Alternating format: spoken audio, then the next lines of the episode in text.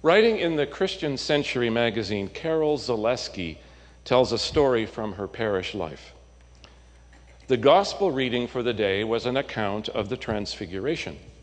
And the first graders who would receive their first communion in a few weeks were stationed in the front pews.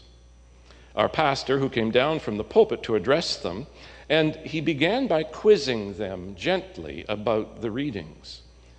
I wonder if you can help us understand this story about Jesus and his friends. And the children had been well coached and had no difficulty answering. Where did Jesus and his friends go? To a mountain. Who was standing next to Jesus? Moses.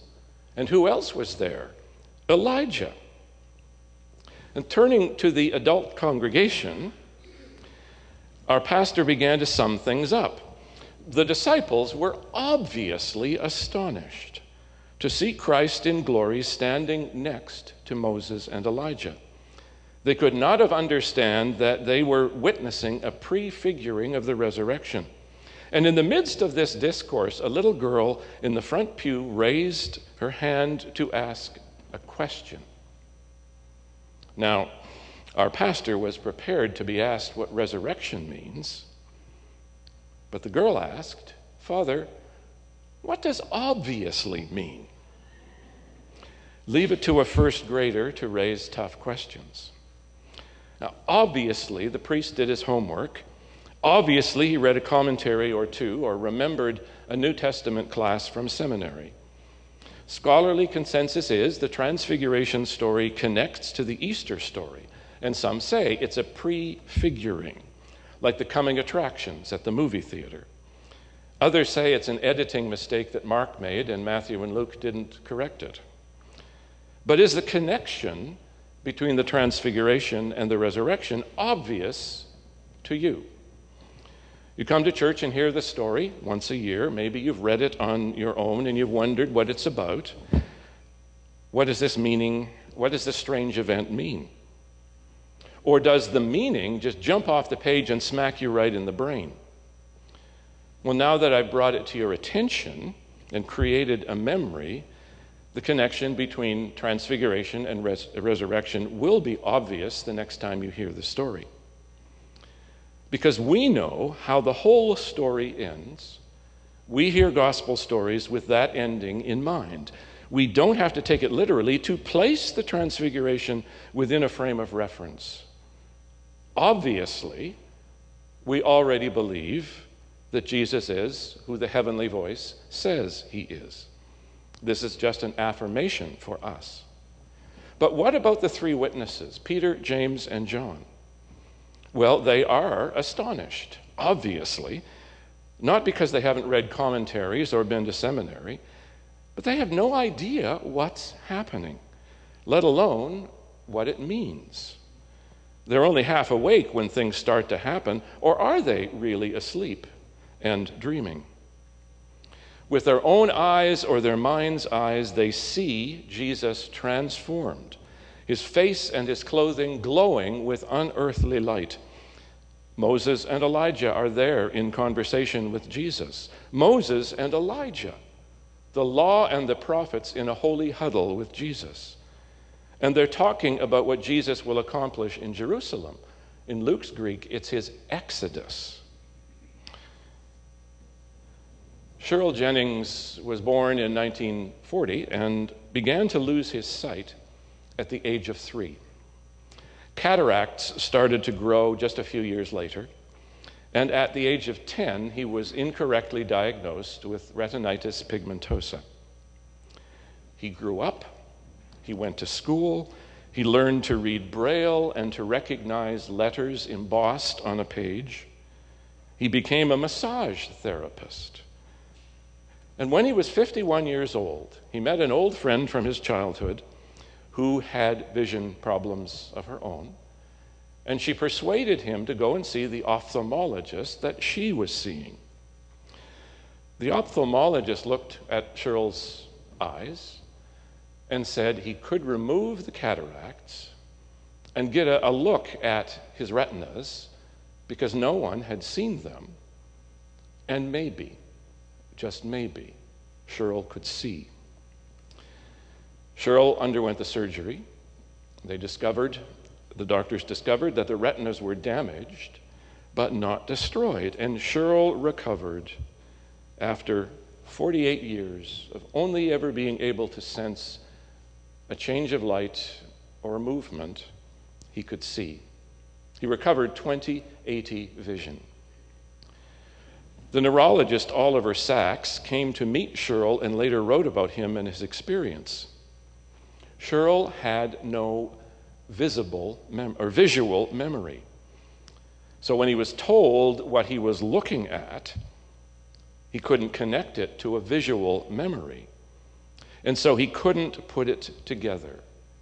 What he saw was a jumble of parts and pieces. Cheryl and his wife owned a dog and a cat. Unfortunately, they were both black and white. Cheryl had a concept of dog and he had a concept of cat, but when he looked at his family pets, he didn't know which was which. Until he reached down to the dog, or the cat jumped in his lap, and he could touch. Then he could put the pieces together. He had no sense of depth or distance. He couldn't tell the difference between an object and a picture of it until he touched.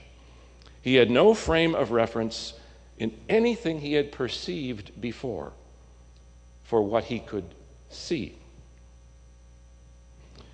Less than a year later, Cheryl contracted a heavy case of, a case of pneumonia and, in fact, went into respiratory arrest. The, his brain was deprived of oxygen long enough that he lost his damage, lost his vision, rather, lost his sight. Now, Peter, James, and John have no visual memory to help them identify and comprehend what they can see right in front of their eyes. Can they put the pieces together? They know who Jesus is, or at least they thought they did until they see him now. They know Moses, they know Elijah. But can they make it into a whole that they can comprehend? For a few moments, they are able to see, to really see what is real but rarely visible to human eyes. Now, Peter wants to hold on to the experience. Let's have some time to process it. He'll build three shelters one for Moses, one for Elijah, one for Jesus. Keep them in place. And it is the obvious human response to an experience of the holy. Build something around it to keep it and protect it and contain it. Then comes the cloud, another piece, symbol of God's presence, but they can't see anything when the cloud descends. So, so, so what's going on? And then the voice, the voice, the command to see Jesus for who and all he really is, even if they can't see with their eyes the holy light, the glory, is still with him. But when the cloud goes, they see Jesus. As Matthew puts it, Jesus himself alone. He, he really drives that home. They can't see anything beyond him, above him, behind him, or within him. They look and see Jesus, whose face is brown, just like theirs, and whose clothes are far from white, just like theirs. And Jesus leads them back down the hill and back to work and back on the road to Jerusalem. So Peter, James, and John stumble along just like before. And as hard as they look at Jesus, they can't see anything different about him. But their perspective has changed. They have a whole new frame of reference for all the extraordinary and ordinary things he does and says. The vision is gone, but the visual memory is stored away for good. Obviously, opportunities to see reality transfigured into the hidden reality are few and far between. In this life, in this world, our vision and our imagination are limited by what our own eyes and our mind's eyes have seen and can see. And yet, there are many people in this world today who would disagree. For them, it's not obvious. Even if they can't literally see it, they know there is a reality beyond what we can perceive with our physical senses. If we have Celtic ancestors, we may have inherited the sight to see the sacred everywhere. We may have the ability to discern and recognize thin places where the unseen reality is really close and it feels that you can just reach out through a fragile curtain. Or if you're on the Isle of Iona, reach out through the rain and touch the other reality. John Calvin insisted that the whole creation is a medium of God's revelation to us. He called creation the theater of revelation. And then went on to say that our eyes can be opened wide enough to see it. And when we, with our, our settler actions and attitudes, don't sever the connections, Indigenous Canadians and Indigenous and tribal peoples all over the world live with a perception of the oneness, the interdependence among all peoples, between humans and the planet, all one. And it's possible, just as an example, to, to fell a tree. And as it falls, actually see what we can do with the wood to make the tree useful. And if we can make money off it, even better. It's also possible to cut that tree down, seeing the Creator's gift to us, and to imagine making something beautiful, useful, helpful from it, and give thanks for that. And remember that if we don't pull that stump out, there is still life in that stump and those roots if we don't sever it from the earth. So, can we see an annual congregational meeting as the visible expression of something greater? It's okay to laugh. A reality that we can't see with our eyes, even our mind's eyes? A former minister of Glenview, Dr. Stanley Glenn, could imagine a reality beyond what we can see. There's the church as we see it and know it, and there is the church as God sees it. Now, Dr. Glenn applied this to communion. When we're together doing what Jesus invites us to do, we become, if only for a moment or two, the church as God sees it and intends it to be, the church that we can become. Dr. Glenn called it the transubstantiation of the congregation. He might have called it the transfiguration of the congregation.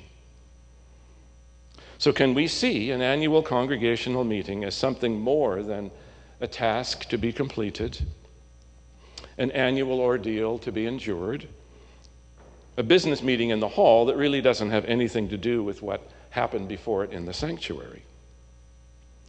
We gather as church to honor what we have achieved in the past year for God's mission in the world. We gather as church to do what we need to do to ensure that our ministry in this place continues for another year and more.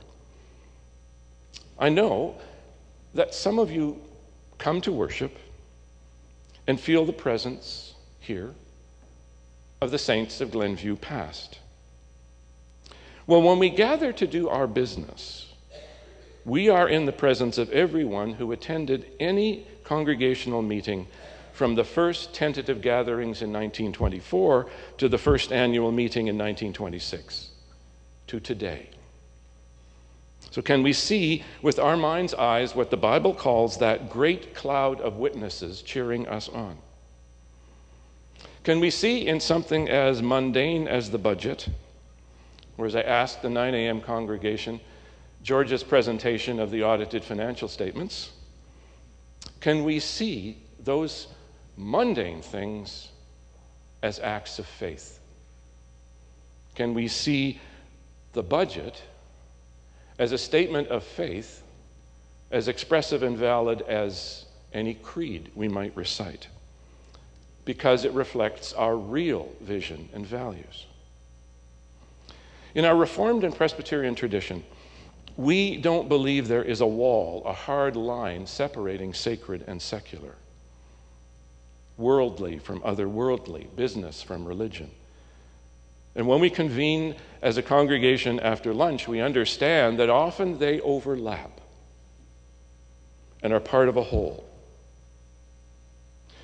When we gather, we become a whole that is more than the sum of the parts. And what we become when we gather in our business is no less holy than our gathering here. The great novelist Marilynne Robinson leaves us with a question. Wherever you turn your eyes, the world can shine like transfiguration. And you don't have to bring a thing to it except a little willingness to see. Only who could have the courage to see it? Amen. Glory to God.